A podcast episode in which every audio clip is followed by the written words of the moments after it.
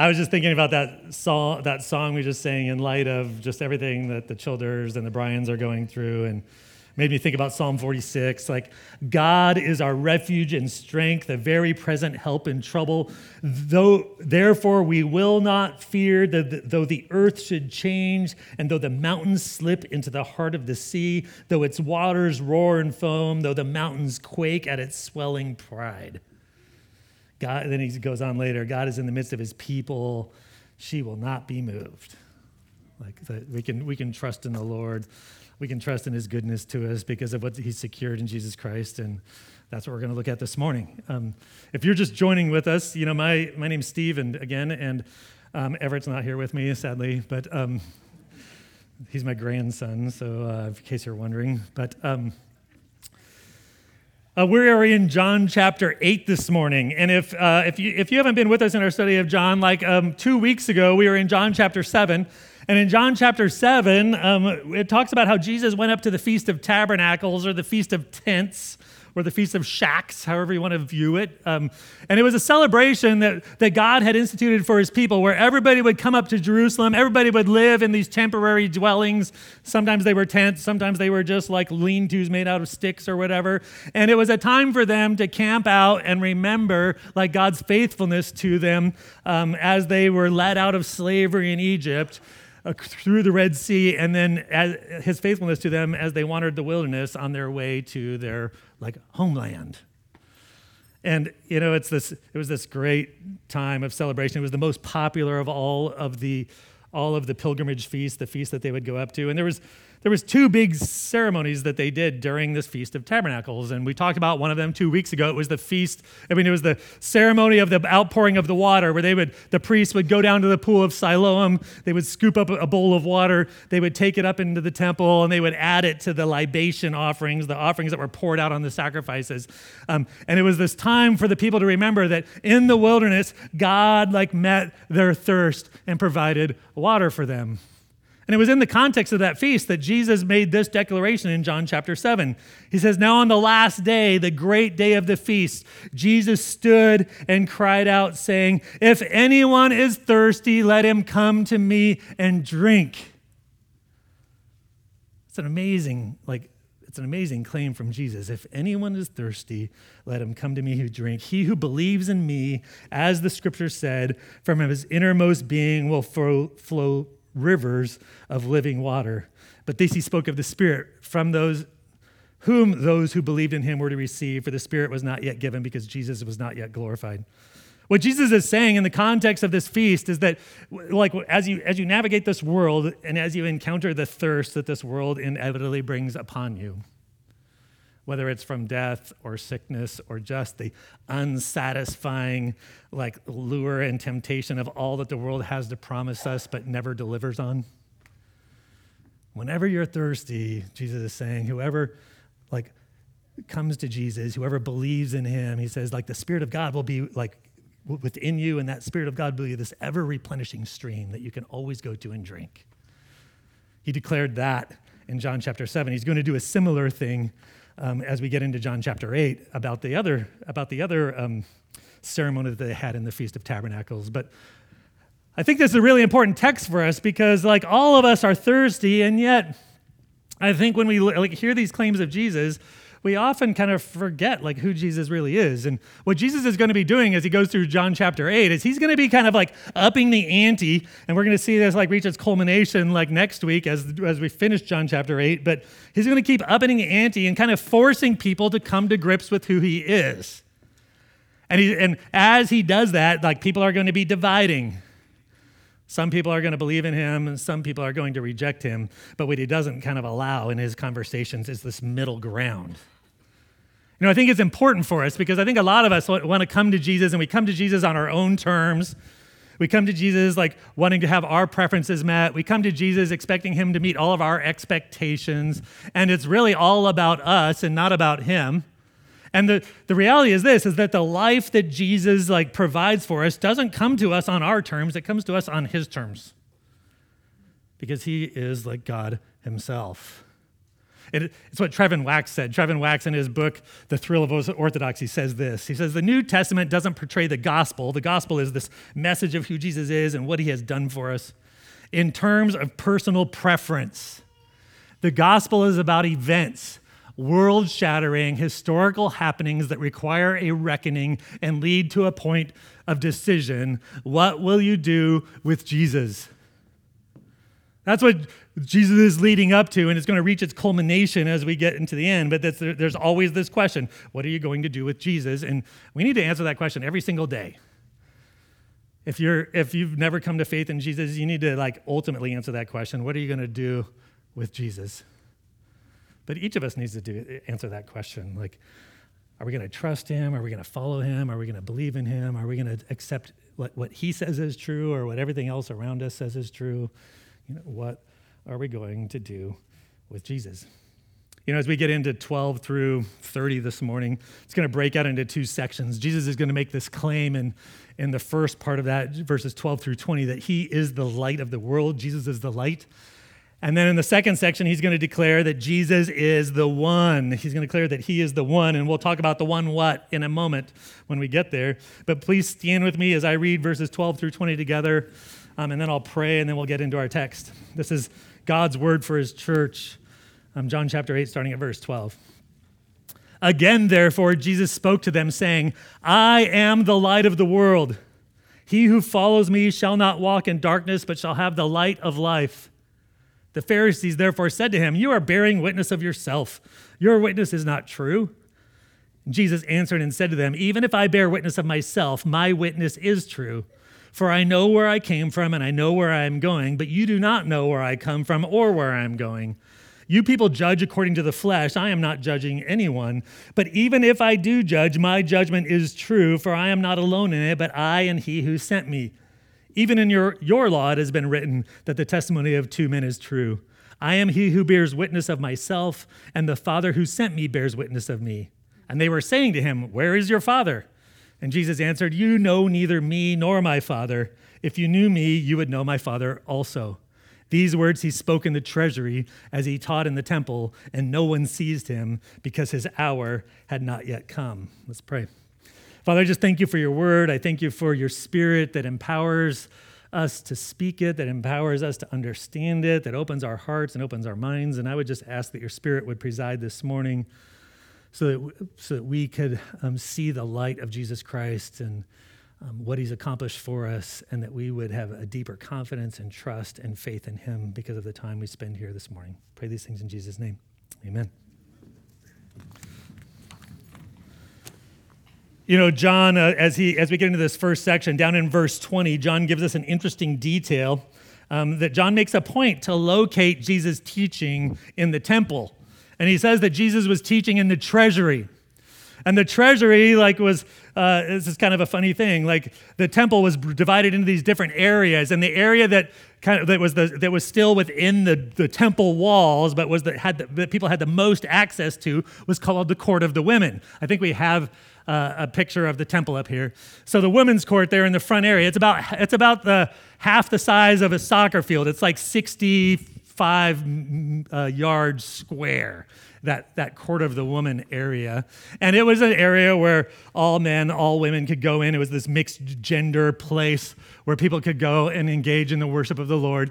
And it's, and it, it's there that the, that the the Jews established the treasury. They had these 13 boxes with like these copper trumpets that you could put coins in that would go to different areas of upkeep of the temple, and it was in this women's court. And and um, so it could be called the women's court. It could be called the the treasury, but it's that area that we see there. And the reason why that's significant is because in the Feast of Tabernacles, um, the, in addition to the water ceremony, there was this ceremony called the illumination ceremony.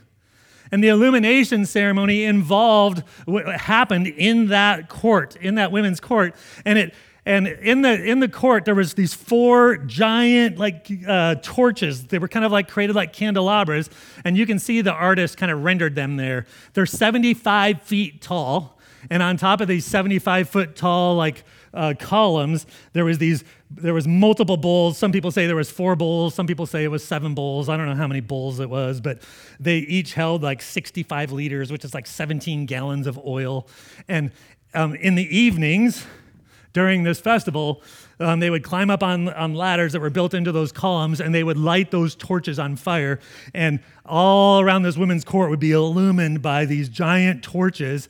And in fact, it was so bright, and this is probably hyperbole, but you know how ancient historians are. Actually, probably all historians um, and news people. Um,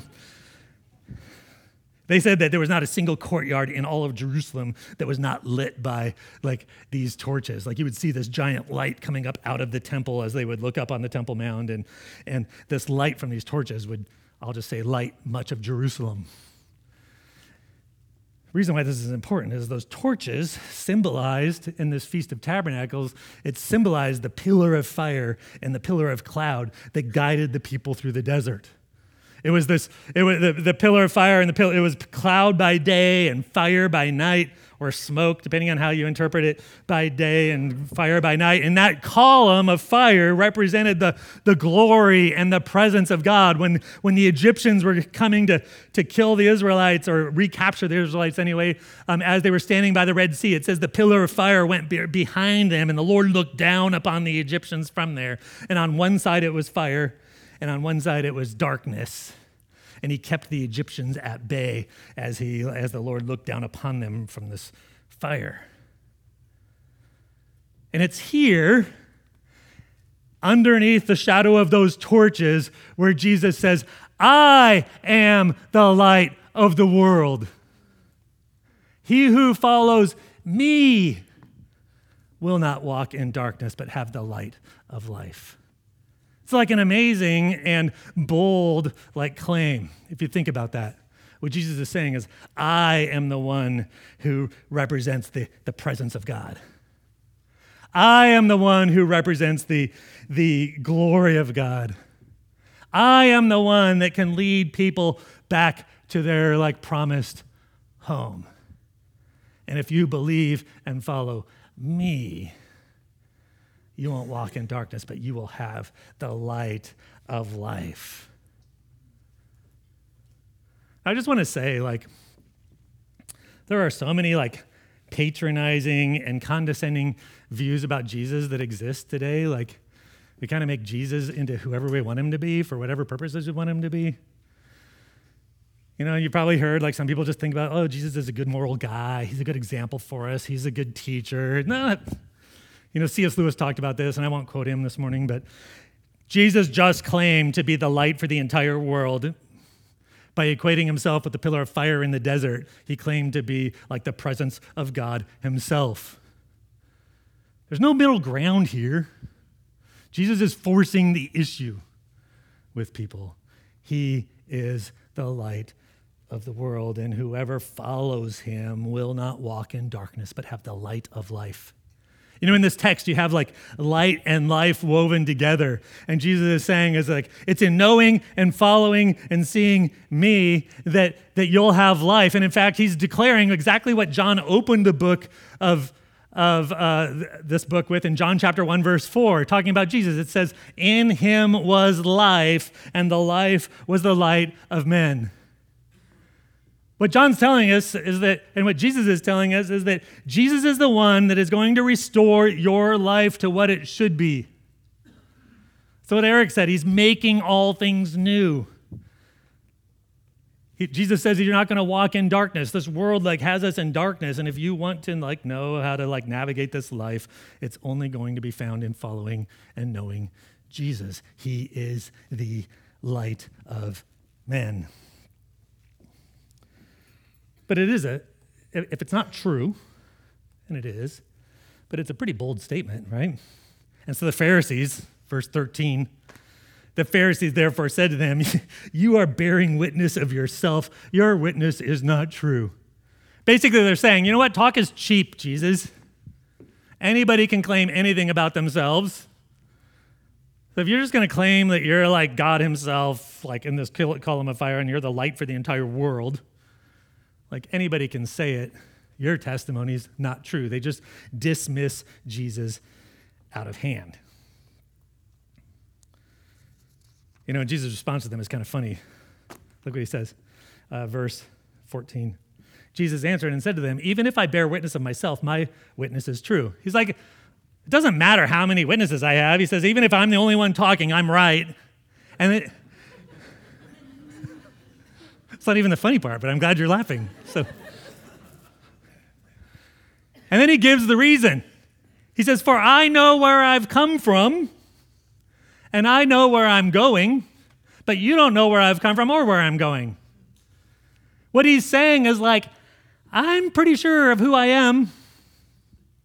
I am the one that's come down from heaven, God Himself, and I'm going to be returning to heaven and back into my Father's presence.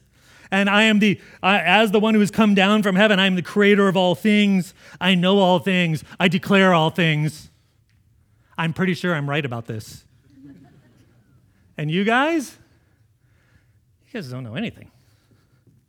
You know, as he goes through this text in, in this first section here, he's going to be contrasting himself with the, with the Jews. And as he does, he's going to be teaching us something about who he is as the light, as the one that has come down from heaven and whose testimony is true, he says there. Like, as the light, Jesus is the one who enlightens his testimony is true. If you want to know like where to find the truth in this age where we're saturated by information, where we're bombarded by different worldviews, where, where you're getting all sorts of like pressure upon you to believe and do and say certain things. If you want to know like the truth, Jesus declares here, you can trust that his testimony is true because he's the one that's come down from heaven. He's the one that brings enlightenment. In fact, John said that um, in John chapter 1 again, verses 9 and 10. There was the true light, talking about Jesus, which coming into the world enlightens every man. He was in the world, and the world was made through him, and the world did not know him. Think about that for a second. Jesus is the light of the world. He comes into the world, he brings enlightenment to all. And yet the world doesn't see him or know him. And this world system around us is constantly working to like blind you to the truth. And what Jesus is saying is like, no, I'm the light of the world. I am the one that brings enlightenment. And if you want to know how to navigate this life, if you want to know how to deal with those circumstances in your life, if you want to know like what God wants you to do, like in in, the, in your relationship with your spouse and with your classmates at school, with your conflict with your friend, with your. There's a lot of information out there. But unless you focus on Jesus as the one who brings enlightenment, you're likely going to be blinded to the truth. You know, and I'm not saying like you can just go to the Bible, look up like, oh, how do I deal with conflict with my friend? And like, oh, verse such and such, it says do this. Uh, you know, I kind of wish sometimes the Bible's that way. Like it's a little flow chart. Is this true? Yes, no. And you go here, yes, no. I think the Lord's too good for uh, to us for that because then we just get dependent upon us and our systems. You know, what, what, what I'm talking about here and what we need to know is that if we're going to navigate this world, it doesn't come from from viewing Jesus as a resource. It comes from following Jesus, is what he says. He who follows me will not walk in darkness, but have the light of life.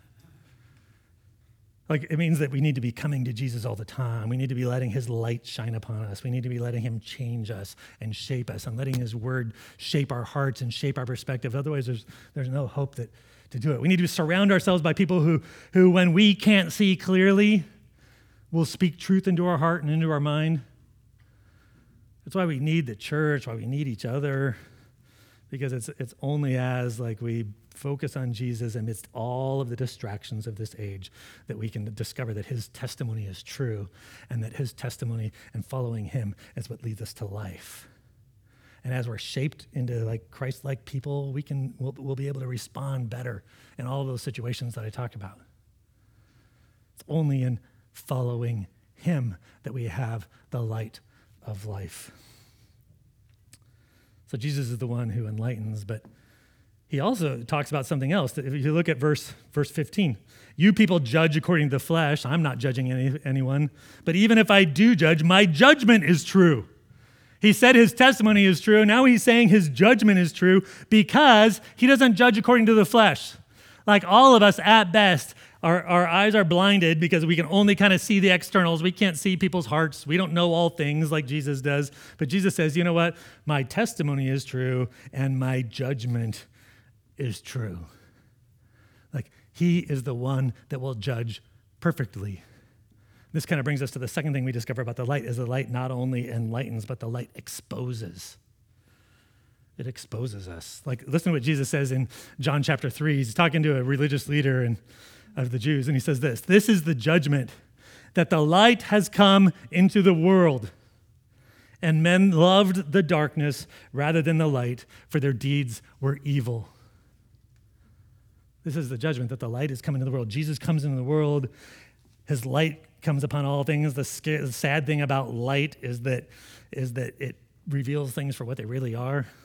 Like I'm dark and handsome. When it's dark, I'm handsome, but you turn on the lights, things are different, right? That wasn't in my notes. That one just slipped in. Sorry. Thank you. That was one person. So.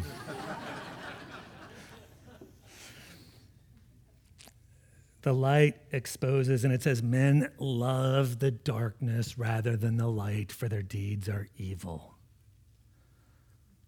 I want you to pay attention to that word love. It's not like men hate the darkness and just are kind of stuck there. They love the darkness. It appeals to their affections, their hearts. They sing songs about it. They talk to other people about it. They celebrate it. They love it. And then the light of Christ comes, and what he declares to be true is true, and what he declares to be false is false, and he shines it on there and exposes it. And people's natural response is to what? Like continue to cower in the darkness because they love the darkness. God's word exposes us, and Christ himself exposes us by revealing who we really are. Here's the kicker if we're going to follow Jesus, we, don't, we, uh, have, we have to believe not only that he's the one that enlightens us, but that he's the, he's the one that exposes us, and that when we're exposed, that we can come to him and we are going to be met with like grace and forgiveness and mercy. If not, we should just cower in the darkness and hide out as long as we can, right? But the beauty of the gospel, and we're going to see this in a little bit, is that, and the beauty of who Jesus Christ is, is that with the Lord there is like forgiveness, there is mercy, there is grace, and that's what Jesus came to secure for us. And we can come to the light because, uh, because we will be met with that grace and that mercy and that forgiveness and that love. But as long as we like continue to cower in the darkness, it's going to like keep us from following like Jesus like we should. He's the one that enlightens, He's the one that exposes, but then He's also the one that explains. Look down in verse verses 17 and 18. He, he kind of pokes fun at the at the Pharisees here. He says in verse 17, he says, Even in your law it has been written that the testimony of two men is true. He's referring to the Old Testament law that the Pharisees like took such pride in. And in fact, it's not the, it's not the Jews' law or the Old Testament law, it's Jesus' law. He's the one that wrote it. And yet he calls it your law. He's like, even by the rules that you guys think you follow, you should be listening to me. Because I do have two witnesses, me and my father, is what he says. And, and, the, and the Jews are like, well, then bring your father forward. Call, we call him as a witness. And Jesus replies to them, You know neither me nor my father. If you know me, you would know my father also. What Jesus is saying is like the unity between He and the Father is so great that we understand who God is, who the Father is most clearly by knowing Jesus. In fact, that's John also said that at the beginning of the book of John in verses 17 and 18 of chapter 1. For the law was given through Moses, grace and truth were revealed through Jesus Christ. No one has seen God at any time, the only begotten God who is in the bosom of the Father. He has explained him. Like, if you want to know what God is like, look at the person of Jesus, and he's going to be characterized by grace and by truth. Like, we can come to follow him, and we can follow him because he is the one who, who responds to those who come in humility and trust with grace. Even as the truth reveals, like, all of our, like, failures. In fact, earlier, I think it's in verse 15, I don't have it on the screen, but it talks about how Jesus revealed the glory of the Father, full of grace and truth. We see God's glory in the grace that's manifested in Jesus. The ultimate manifestation of that grace is hinted to us in verse 20, where it talks about his hour had not yet come. Like he's making such bold claims that there was this desire to seize him, but it says that no one seized him because his hour had not yet come. It's the hour of his crucifixion where he's going to die on the cross for us, and we'll look at that in a minute. But God's plan for the redemption of humanity is going, out, going off just perfectly. Jesus is, is submitting himself to the timing of it all. And he's, he's declaring who he is, and, he, and people are dividing over him. And that's the reality for us. If we're going to be followers of Jesus, we need to be those who, who truly believe that he's the one that brings enlightenment. We trust his word. It's the only thing that's going to like anchor us amidst all of the turmoil of our age. We need to be those who, who know that as we're exposed that we can come to Jesus and, ex- and experience grace and forgiveness and mercy. And we need to know that like it's, it's in knowing Jesus that we know the Father. Like some generic view of God isn't going to save you. It's knowing Jesus and relying upon Jesus that will bring salvation and bring life that he promises. you know, as we move on to the second point, verses 21 through 30, like Jesus declares that he is the one. I'll, I'll, I'll, read, I'll start reading it. He says in verse 21 He said, therefore, again to them, I go away and you shall seek me and, and shall die in your sin. Where I am going, you cannot come. Therefore, the Jews were saying, Surely he will not kill himself, will he? Since he says, Where I am going, you cannot come. And he was saying to them, You are from below, I am from above. You are of this world, I am not of this world. I said therefore to you that you shall die in your sins, for unless you believe that I am he, you shall die in your sins. Jesus starts off like right out of the gates after declaring who he is as the light of the world, and he gives them this stern warning. And he says, he says, I'm going to be leaving. Jesus knows that this hour of his departure that, that is ultimately going to take him to the cross um, and then ultimately have him return to the presence of the Father. He knows that that hour is coming, and he says, and I'm going to leave. And you're going to be looking for me, and you're going to die in your sin. It's a serious warning. What he's saying is like, you know, about your rejection of me, I am the, I'm the light of the world. I'm the one who, who people can come to, and all their thirst will be quenched. And I'm going to be leaving, and, and you're going to look for the Messiah after that. You're going to look for your hope. You're going to look for stuff to satisfy you and enlighten you, and you are never going to find it. And you're going to die in your sin.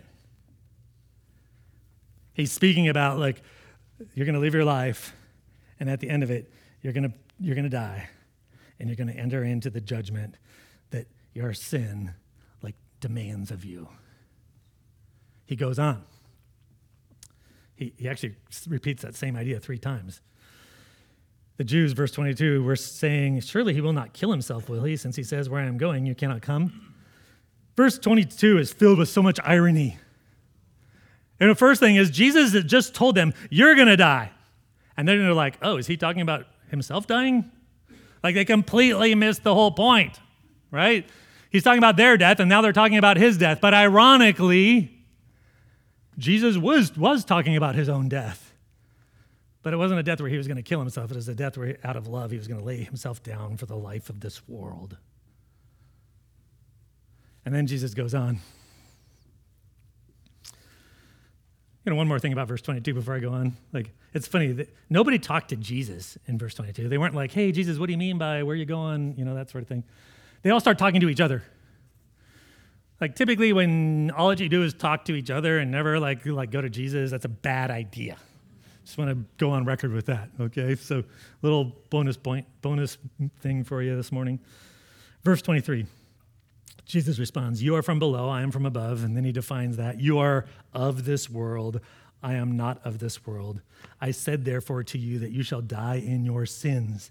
For unless you believe that I am he, you shall die in your sins. I want to point out a couple things about that. First of all, he starts talking about their identity uh, as opposed to his identity. He says, I am from above. He's reminding them again, like of his claim to be God himself. You are from this earth, or you are of this earth. What he's saying is, he's, as you look at this idea of the world in, in John, what he's saying is that this world has fallen under the power of the evil one. It is corrupted by sin. It is, it is like under God's like judgment. It's under the curse and you are of it, Jesus says. Like you're part of that whole evil world system that rejects God and rejects the light that He sent into the world. And you will die in your sins, plural. It's interesting. Earlier, it was sin singular, and now it's sins, plural. Uh, that's in verse um, 21, it's, it's sins singular, and in verse 24, it's sins plural. And but right in the middle of these two statements, if you look in verse 24, I said therefore to you that you shall die in your sins, plural. For unless you believe that I am He, you shall die in your sins. What Jesus is saying is like, yeah, there is this singular sin up in verse 22 that he wants to, that, that's going to bring judgment upon them. And he defines it for us right in the middle. He says, You're going to die in your sins, plural. You're going to sit under the judgment of every single thing that you've done that is contrary to the, like, the revealed will of God and his word, that's contrary to the, like, the knowledge of God, that's contrary to those things that you knew that God wanted you to do, but you didn't do. You will die under the condemnation of all of that accumulation as being of this world unless you believe that I am He. So, the singular sin that he's talking about up in verse 22 is that it's the sin of unbelief.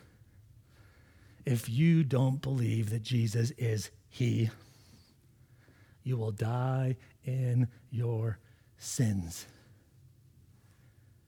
The one sin that's going to bring condemnation upon you is, is failing to believe that He is He. He's the one. But the question is, is like, well, what does he mean when he says, I am He? He's who? Right? If you're, if you're one of the people listening to it, it's like, oh, that's an important detail we should probably get dialed in if, if it's going to keep us from dying in our sins. And that's what they ask him, verse 25. And so they were saying to him, Who are you? Jesus just said, I'm the one. I'm the one that's going to save you from dying in your sins if you believe that I am He. And they say, Who are you? It's interesting. It's a really cool text, actually. And it, and it reaches its culmination. Um, it reaches its culmination in um, at the end, at the very end of the chapter, where Jesus really makes it clear who he is. And I'm not going to give the spoiler to this morning. You'll have to come back next week. But Jesus purposely leaves it ambiguous. I am he. And they're like, who? If you don't believe that I am he, you're going to die in your sins. I'll give you a little hint. That could just be translated, unless you believe that I am, you'll die in your sins. But look what Jesus does. Instead of answering all the questions, look at he tells them some things about himself. First thing I want to point out, verse 29. Look what he says in verse 29. He who sent me is with me. It's the Father. He has not left me alone, for I always do the things that are pleasing to him. In verse 29, Jesus says, like, I am the one who completely satisfies the Father. And because of that, we have this intimate relationship where he never leaves me alone verse 29. Up in verse 25, look what he says. And so they were saying to him, Who are you? And Jesus said to him, What have I been saying to you from the beginning? He's like, I've been telling you this all along, people. I have many things to speak and to judge concerning you, but he who sent me is true, and the things which I speak I heard from him, and these I speak to the world. What he's saying is like, yeah, I'm the one who brings enlightenment. I'm the one who has many things to speak. I'm the one that exposes. I, I have many things to judge concerning you. But I've been telling you this all along, and I'm just telling you what the Father's told me to tell you. Verse 27 they did not realize that he had been speaking to them about the Father. Jesus therefore said, Now listen, this is what he puts their attention on. I, I don't want us to miss this. Jesus therefore said, When you lift up the Son of Man, then you will know that I am He. He's like, if, if you want to know who I really am, there's one thing that you need to focus on. It says, When you lift up the Son of Man, then you will know that I am. What Jesus is talking about there, the Jews probably thought he was talking about when you praise him, the way you should be praised, that idea of being lifted up could be viewed that way. It's not what Jesus is talking about. He's talking about his crucifixion. When you lift me up from the earth and impale me on the, the, the cross, and I hang there like silhouetted against the sky, and you see that, then you will know who I am. Then. Out of everything, you can strip everything else away. The one thing you need to know that explains it all is that moment when I die on the cross. The moment where this intimate relationship that he had with the Father, what did he experience on the cross? Like, my God, my God, why have you forsaken me? The Son who always was with the Father, who was always pleasing to the Father, suddenly has the sin of, the, of all of humanity for all time poured out on him, and he feels God's disfavor and judgment and is forsaken.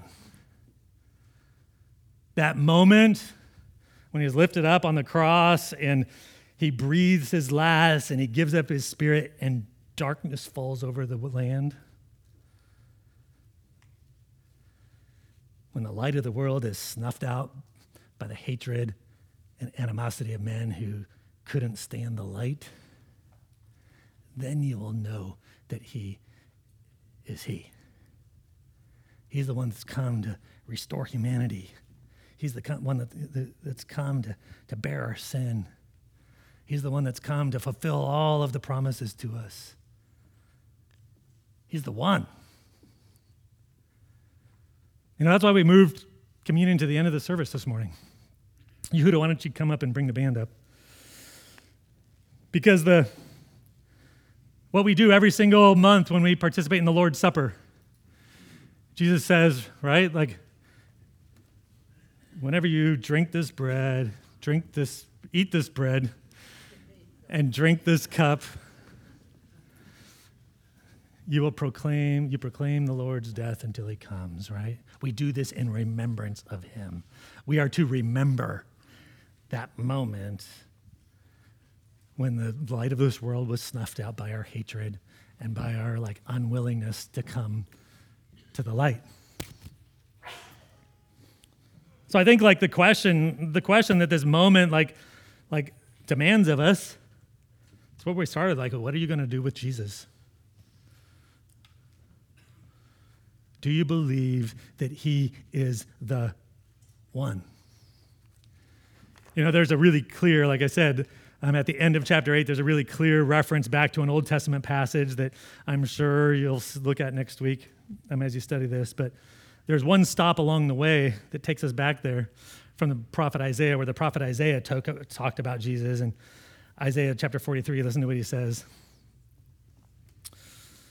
I, even I, am the Lord, and there is no what? Savior besides me. Jesus is the only one who can rescue you from this world and the darkness that has fallen over it. There is no Savior besides Him.